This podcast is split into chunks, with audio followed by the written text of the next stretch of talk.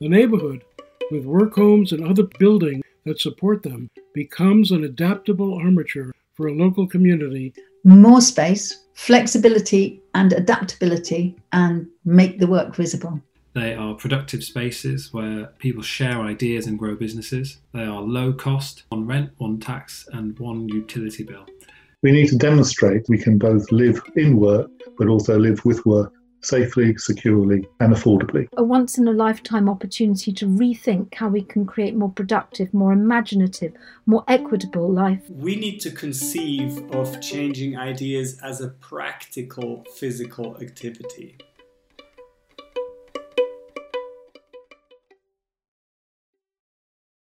Hello, and welcome to the Work Home Project podcasts.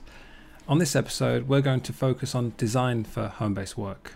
We're going to discuss how we might change the way in which we design for our neighbourhoods, our homes, and our workplaces. So, during lockdown, we, the Work Home Project team, each chose a different aspect of working from home that we'd like to address in some way. We then each made a short three minute presentation on ideas ranging from the neighbourhood scale right down to the smallest disruptive technologies.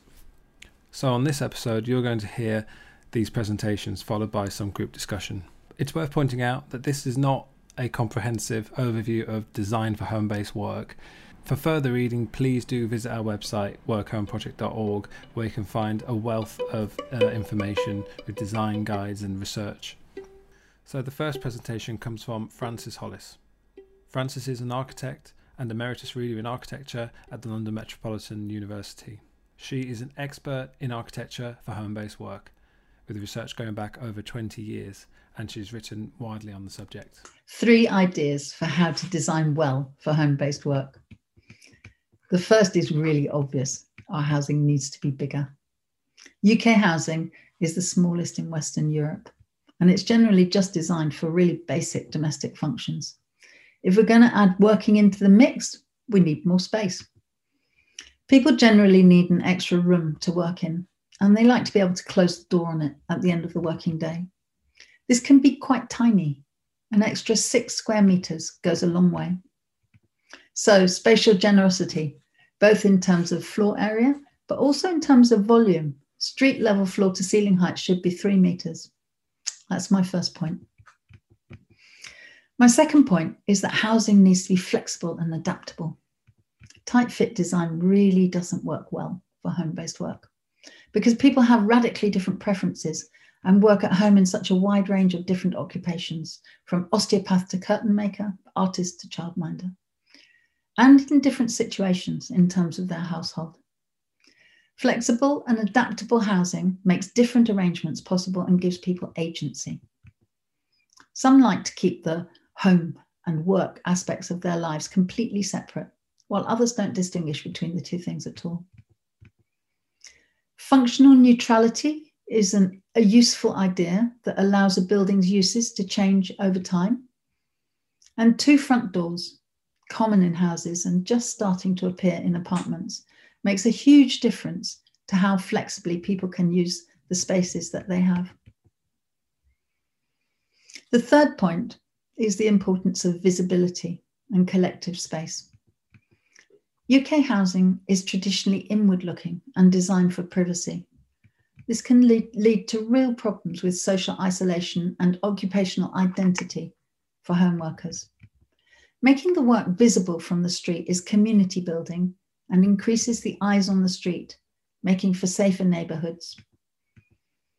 Where a home based service is offered, whether it's childminding or ironing, accountancy or psychotherapy, joinery, web design, or music lessons, making it visible from the street strengthens the local economy and helps to build local social networks.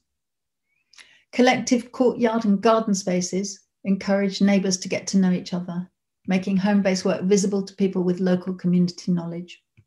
So, these are my three ideas for how to design well for home based work more space, flexibility and adaptability and make the work visible. The second presentation is from Howard Davis. Howard is a professor of architecture at the University of Oregon and author of three books, one of which is entitled Living Above the Store Architecture and Local Urban Life. So, it'd be no surprise that Howard is interested in the neighbourhood as a work home. One of the issues that's often raised with home based work is the potential isolation of the worker, and I'd like to suggest that we expand the boundary of the house to include the neighborhood itself and ask questions about the life of a person during a typical day. Someone working in their dwelling may have the need to be among people and will take care of that need by going for a coffee or to the newsagent or to the grocery store or by fetching their children at the child care center. In other words, by doing things that they need to do. In addition, many people who work at home want to do it in a way in which the place they work is not immediately next to the place they sleep or eat. A photographer friend of mine lives in a small basement flat and built a studio for himself that requires a short walk out the front door, along the house into the back garden, and up a few stairs to the door of the studio. And there are many people who would like something similar, even an arrangement where they have to cross the street or walk a couple of minutes, during which time they can enjoy the fresh air and have a short chat with their neighbors. In a sense, the neighborhood is their work home. A neighborhood that supports home based work includes work homes, but also businesses and dwellings that are not part of work homes, but which have the ability to change and adapt. Neighborhoods with a mixture of people and activities that can support home based work are not static, with buildings and activities baked into place. The front bedroom of a dwelling may turn into a shop. The accountant closes her business, and the space is taken over by a young architect who lives next door. The house near the main road uh, becomes a restaurant and commercial kitchen. The solicitor retires, and his office turns into the dwelling of a weaver whose loom is in the former library. In order to allow all this normal life to happen, the spaces are generous and their relative configurations are not so specific that they limit their use to one or two functions. And because people are moving back and forth within the neighborhood, rather than going to the bus stop and leaving it, there is visibility and knowledge of what's going on, and therefore social ties within the neighborhood. The neighborhood, with work homes and other buildings that support them, becomes an adaptable armature for a local community that is socially and economically strong. The third to speak was me, Richard Brown. I'm a designer and urbanist who has researched informal collective live work environments around East London for the last 10 years, and I've put out many publications on that subject. I wanted to discuss the possibility of a new shared house typology. The collective work home is the solution to social isolation, loneliness, and expense. In my research, I've documented how creative practitioners and artists have long been living and working together in shared warehouses where they enjoy the benefits of working from home, but in a communal environment. So, collective work homes are great for a number of reasons. They're shared and communal, therefore, they're fundamentally social. They combat loneliness and isolation, they create support networks, uh, new relationships where ideas and ventures are propagated, etc. Uh, they are productive spaces designed for industry and so allowing a flexible range of activity from welding to web design. They're low cost. All tenants only pay one rent, one tax bill, one utility bill rather than paying these things twice. They're locally significant. They bring a 24 7 concentration of uh, practitioners to an area, potentially activating the neighbourhoods, local economies throughout the day. So, post COVID, in a world where we all potentially work from home more often, could these relatively niche communal ideas be transposed from these informal shared warehouses that are fairly marginalized into a more mainstream sort of form of housing that benefits everybody? After all, generation rent is increasing, there are fewer opportunities to get on the housing ladder, and by and large, the nuclear family is becoming a thing of the past. Living collectively has been on the rise for a long time However, our homes are seldom designed to accommodate living communally, yet alone working from home communally.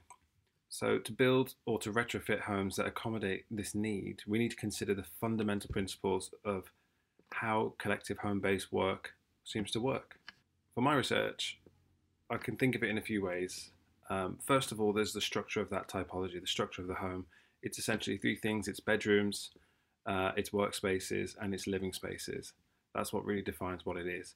And size, four to eight people seems to be a, a natural number that comes about. Large units with many people might be great for lowering the costs for everybody, but a bit more difficult to manage socially.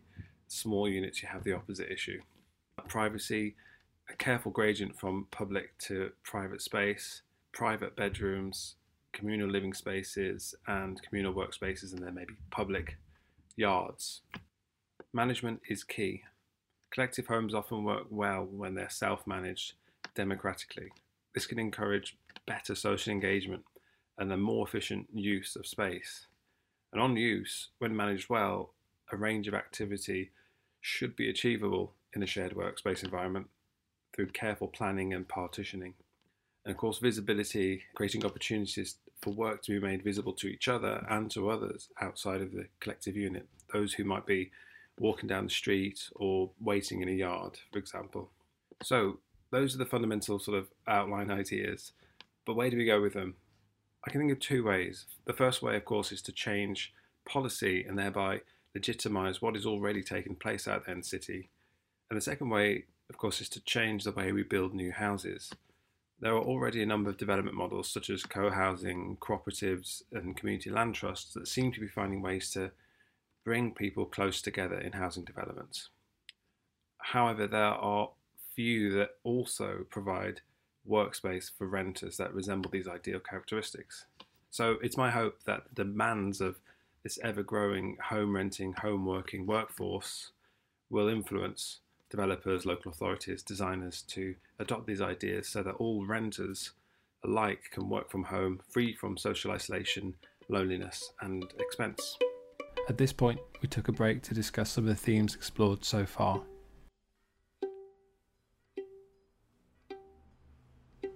One, one theme that came through in all three stories in some shape or form is the theme of generosity being able to expand the domain within which you move or having more space in the home, an extra room, an extra door. The first question, of course, that arises is there seems to be a fundamental contradiction between this kind of generosity and the efficiency and competitiveness of the capitalist world. I think there are various levels we need to approach this at. We've got a fantastic housing crisis, and that's going to need governmental input to change. Okay, so that's one thing. This can't be sorted by the market alone. But having said that, I think that the market is definitely moving to quality over quantity in all sorts of areas. You know, this sort of whole idea of eating healthily rather than eating the cheapest food that you can get your hands on. There's a whole movement in terms of starting to get in touch with actually improving the quality of people's lives through the products that are being produced. And I don't think this is only a middle class pursuit, if you like. I think there's a broader intelligence about that and the relationship with the planet. There was a piece of research that was launched yesterday by Living Spaces, who've been researching, I think, two and a half thousand people who have responded to a survey on the comfort of their homes during COVID. There's a direct relationship with discomfort with the more recently built properties.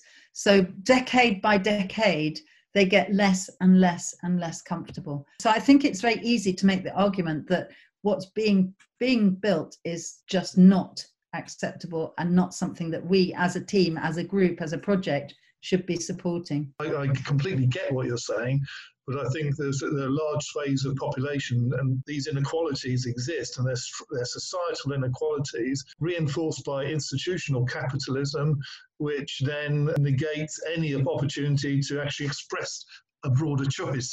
So you're confined to what your, you know, what, what your furrow is. How do we tackle those inequalities to create much more inclusive opportunities. For me, the whole point of live work, where, wherever I've come across it, has really been to do with affordability, about minimizing um, the amount of space that you're paying for ultimately and try to re- try to use space in a really clever way.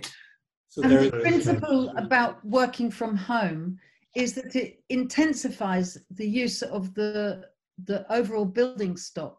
At the moment, half our mm. buildings are empty at any one time, more or less. Our mm. homes during the day when we're all out at work or when people are out at work, and offices and workplaces in the evenings and at the weekends. If one takes a macro view, by intensifying the use of the, the building stock, you are actually using space far more efficiently.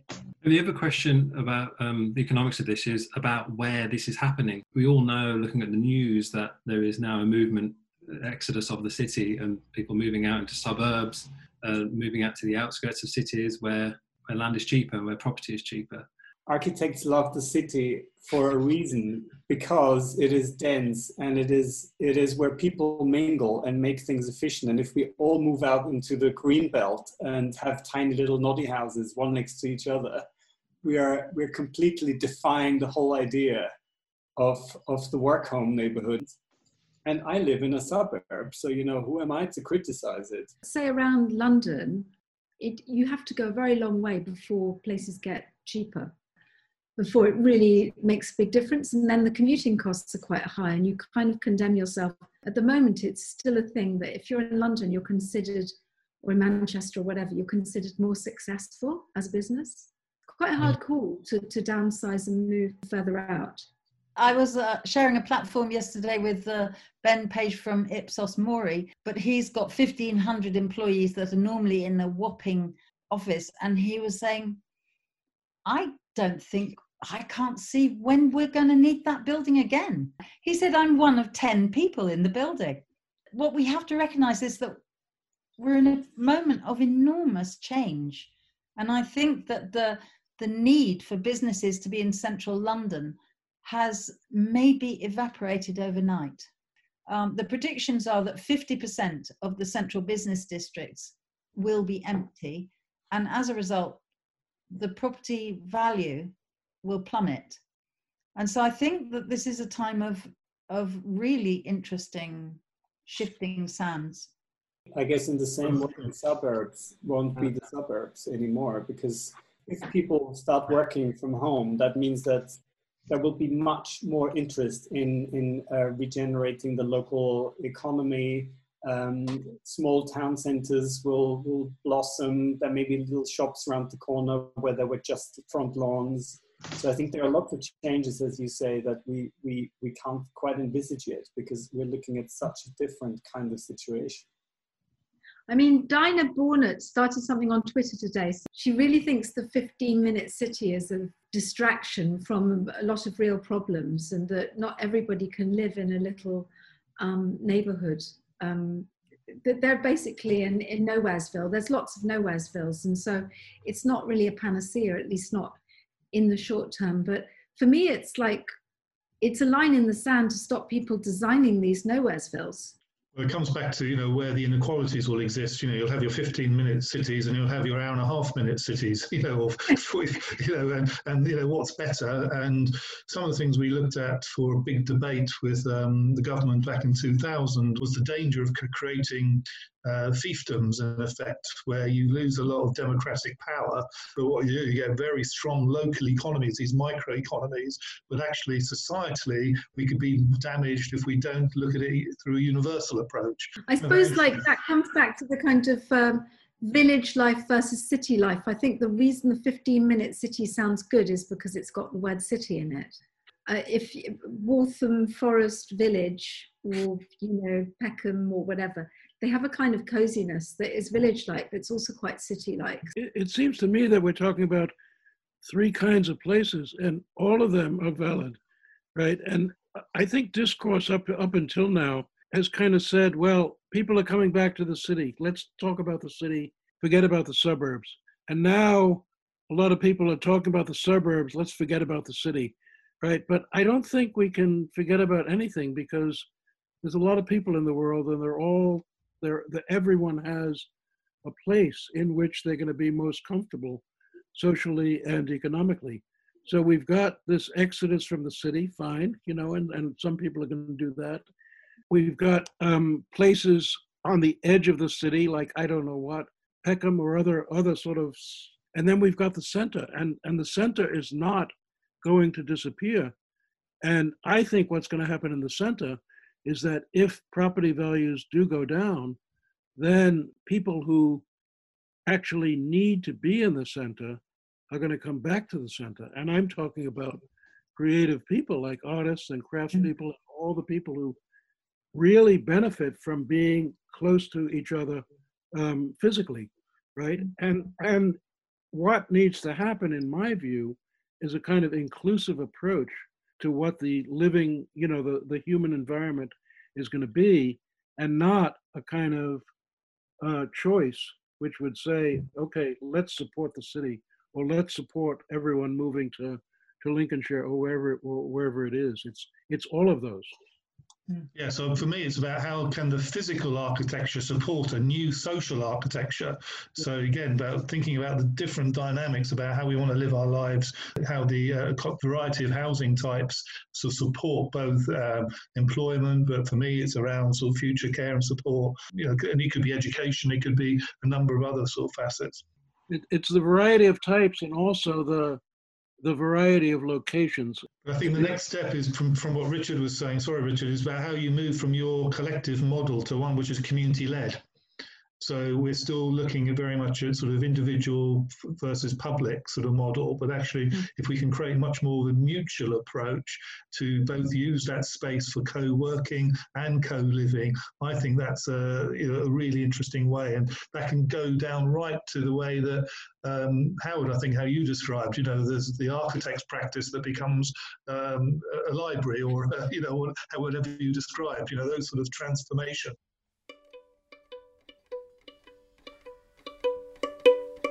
Kicking off the second half of our presentations, Jeremy Porteus spoke about home based work for an ageing population.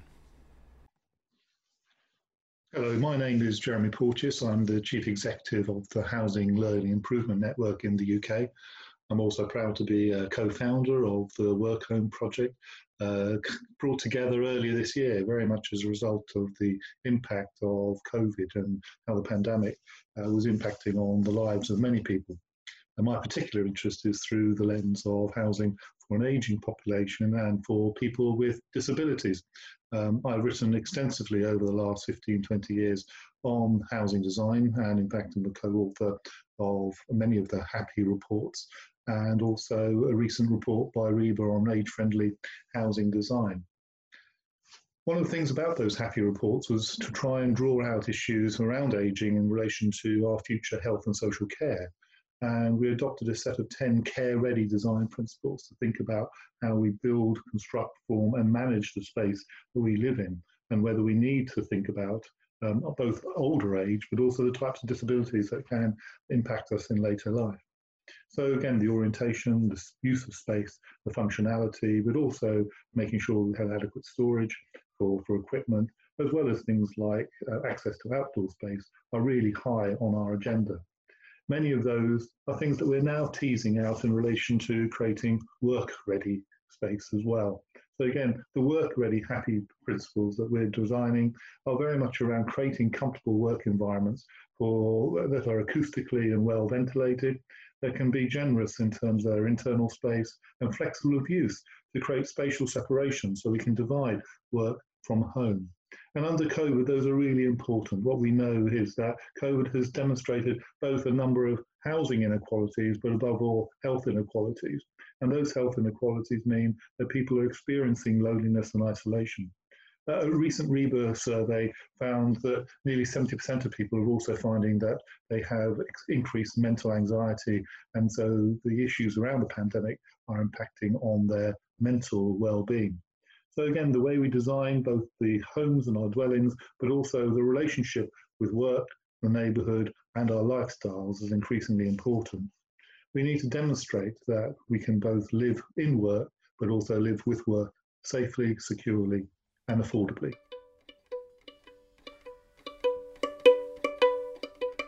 So, our fifth presentation comes from Cany Ash, who is the founding partner of Ash Sakula Architects and obviously is an keen advocate for home based working like the rest of us.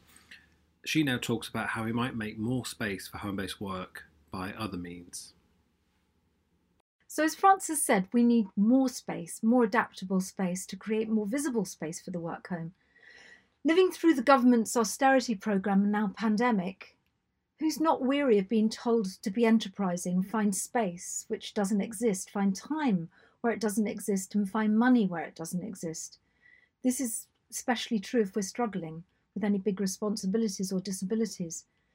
And yet, maybe imagine the new digital tools, yes, problematic, but still incredible, might magic up this space and freedom.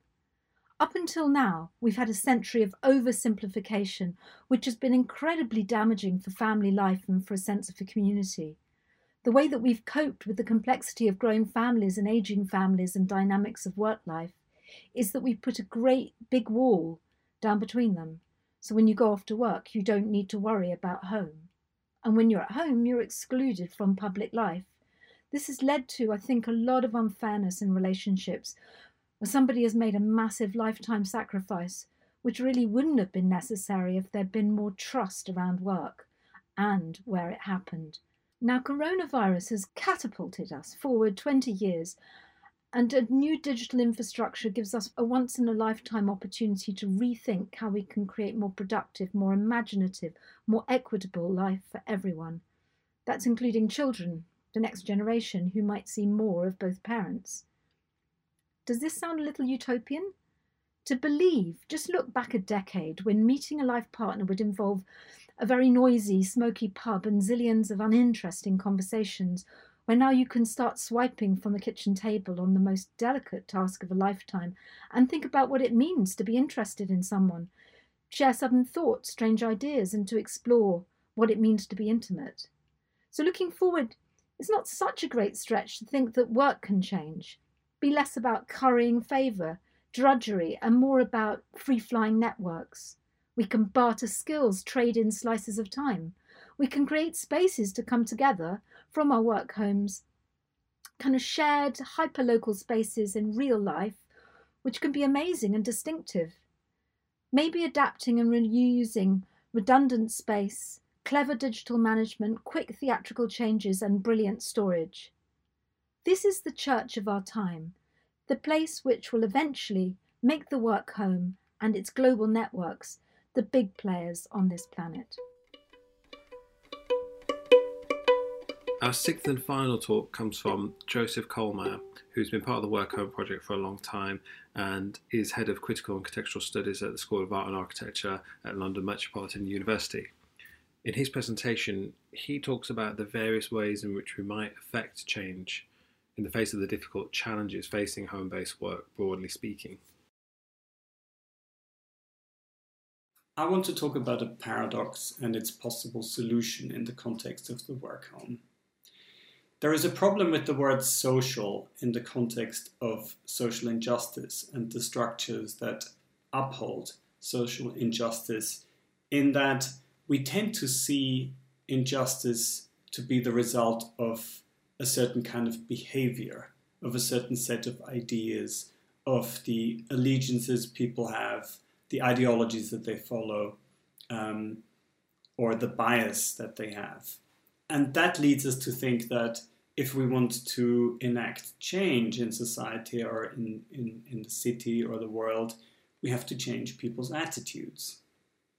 The problem is that it is very difficult to change people's attitudes, and it is much easier to change the structures, the very real structures that represent ideas and that have been created by ideas, and to then use this changed environment as a sort of laboratory or stage on which new ideas can be explored. One of these physical environments that I'm referring to is, for example, the typical segregation between work and home and the relationship between these two different modes of being and the kind of spaces and the kind of cities that they have led to. We need to try and provoke in people a desire to change these environments. But in order to do that, it seems we do need to change their mind in the first place, after all. So, this is my paradox. My solution to this paradox is that we need to conceive of changing ideas as a practical physical activity. And that happens in a performative way. This means that before we invest in trying to change infrastructures or changing minds, we should invest in small performances in which all these changes can play out in the form of experiments, in the context of commoning, um, community projects, debates, possibly temporary architectures. If we can produce a sense of what this change might be like and why it might be positive through these little performances, then we are creating an environment in which much more profound and bigger change can happen as a result. So that concludes all six talks. We now turn to discussing some of the themes in the past three talks around design for an aging population and accessibility, as well as the various forms of design and intervention that will bring about change and the changes that are taking place in our society around digital technology. I have a question, ah. Jeremy. That's something I've always wondered. Generally, we mm-hmm. tend to see people who have so-called special needs as being the minority of society. And of course, that is a total illusion. And we tend to think if we design homes from that perspective, it is as if we're designing homes for only a small, small minority of society. But of course, that is a total misunderstanding. But I think there, there is a need to change perception in that respect. I mean, you're very experienced with this. I would love to hear what you think about this. Here in the UK, we have tended to take a siloed approach to design for people with disabilities. We are now moving significantly to saying we want to meet all abilities irrespective of disability. And I think that, that generosity of space that's come through today I think means that you can adapt, you can flex to accommodate uh, a broad range of needs, from the multi-generational housing to um, to somebody who has profound um, learning disabilities or, or physical disabilities.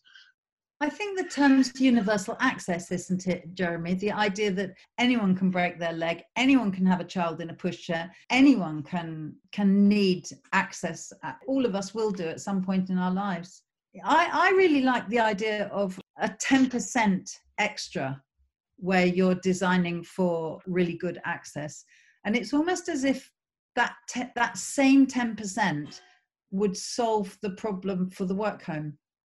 Yeah, what we found in generally is that well, the market is starting to look at this because they can see that there's a, um, a market for this and are willing to pay a little bit more to put a bit more quality into the design uh, because it is attractive. It is encouraging people to move and thinking about what their what their housing circumstances will be um, to meet their different lifestyle choices. Joseph, I love your idea of the reuse, the conversations, the, the projects that could happen without actually needing to build anything. And my my thoughts immediately turned to Grenfell. Grenfell is such a symbol of bad housing, of how we have failed our most vulnerable members of our society. And so the primary thing that COVID has highlighted for me is the social and spatial inequality. you know, it's, it's what I said earlier. For the middle classes or for those who are lucky enough to have sufficient space, the lockdown has been tolerable. But if you haven't got sufficient space, or if you're not actually allowed to work from home, then the choice to work safely at home hasn't been there it's put whole populations, uh, you know, in great danger. Yeah, I, I, had to think again of, of this this um, this quote from Isabel Stengers that I mentioned in one of our very first get-togethers that the, the world's full of refugees and not enough space for refuge. I think that is that is true, and the, the extra ten percent or the space or it is all highlighting the same kind of problem. There's no extra slack for anybody to go with any issues. Um, when we have debts, we are at the abyss. Um, insolvency, when we have needs, we are we, we run into a wall. Wondering how, or I'm fascinated by the idea that Cany's redefinition of what family, although she didn't do that explicitly, creates space. There's like the, the space making power of thinking you called it thinking cleverly but it's also thinking through love in a way or friendship. I think i was thinking less about love and more about the fact that i was always kind of jealous of people who had been able to bring up their kids in um in an open courtyard with other kids you know a kibbutz or you know just, just a few back gardens actually. I think collectively bringing up um, kids and that is a kind of 20 year affair really. You do spread the load and you spread the uh, love if you like. And and this kind of atomization the kind of siloed nature of the home whether it's horizontal or, or, or vertical it's a kind of stupid idea isn't it? The, the general idea is that by pooling our resources and and our challenges we are going to maybe be able to make a better jigsaw puzzle. A lot of our conversations range around finding some sort of balance.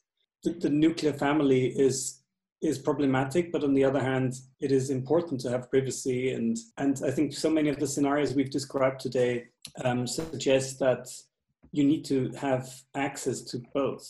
So housing needs to be made in such a way that you can move from being in in in a very communal situation to a private situation and if you need it that you can open up and expand and call on the help or resources that are out there. And if you don't want to, that you can happily have the space to be on your own. And so I think this is extremely important. And I think the 20th century has seen so many extreme uber communal exactly. approaches, yeah. like whatever, or uber private approaches and that exactly finding a little bit of, of at this. the same time i think there's a tendency that people tend towards uh, retreat rather than expanding into their communities, showing vulnerability or showing need or showing enthusiasm.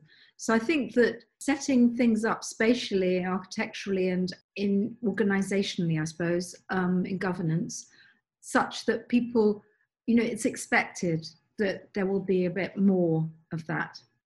You know, we've talked about design from quite a large scale already the suburbs and the city, and we talked about the typology in the street. And I think what you both touched on is um, the potential role of disruptive technologies as we've seen them. And that's something that's totally mm. viable. Mm. When you think about the way in which Airbnb and a whole other range of other disruptive technologies are now completely commonplace, and the way that you could use something like that to use space in a much more clever way and share space.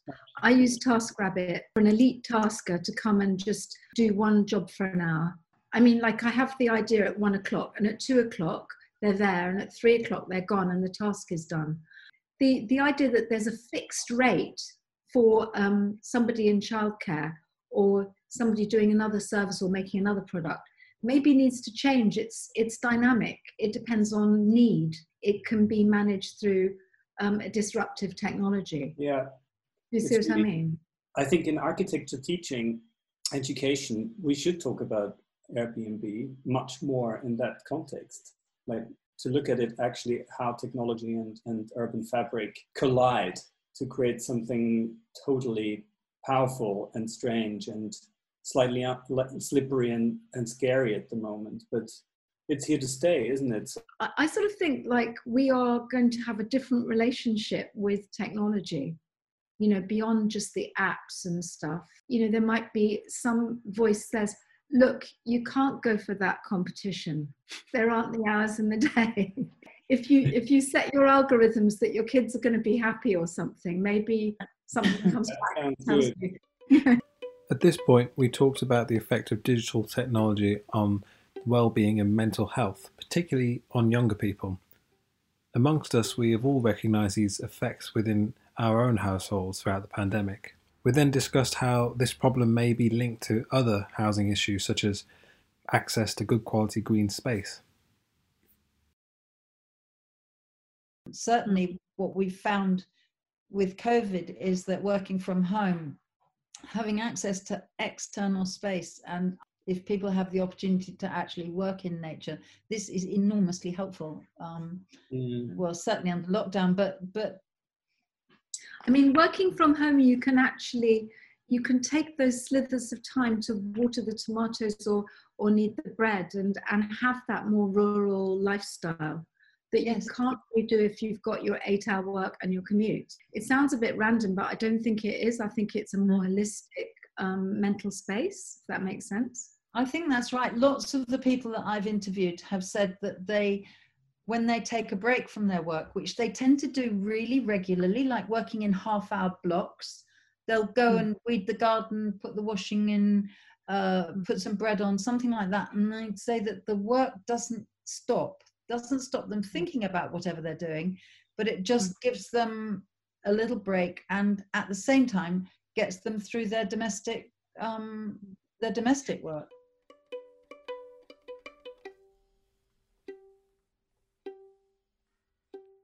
So yeah. it felt to me as if the three ideas fitted like a glove together. Actually, all the ideas fit together really beautifully. It's extraordinary. There's a sort of single cohesive entity. And it mm-hmm. seemed to me that your idea, I really liked it because I thought you were you were setting up a social structure that was directly complementary with Richard's collective work home structure and Howard's neighborhood structure. And in fact, Jeremy's multi generational living, you could see how that absolutely could be overlaid on the the collect, collective work home situation and how the work home neighborhood. I loved Howard's idea of seeing the work home not just as the building, but the neighborhood as well.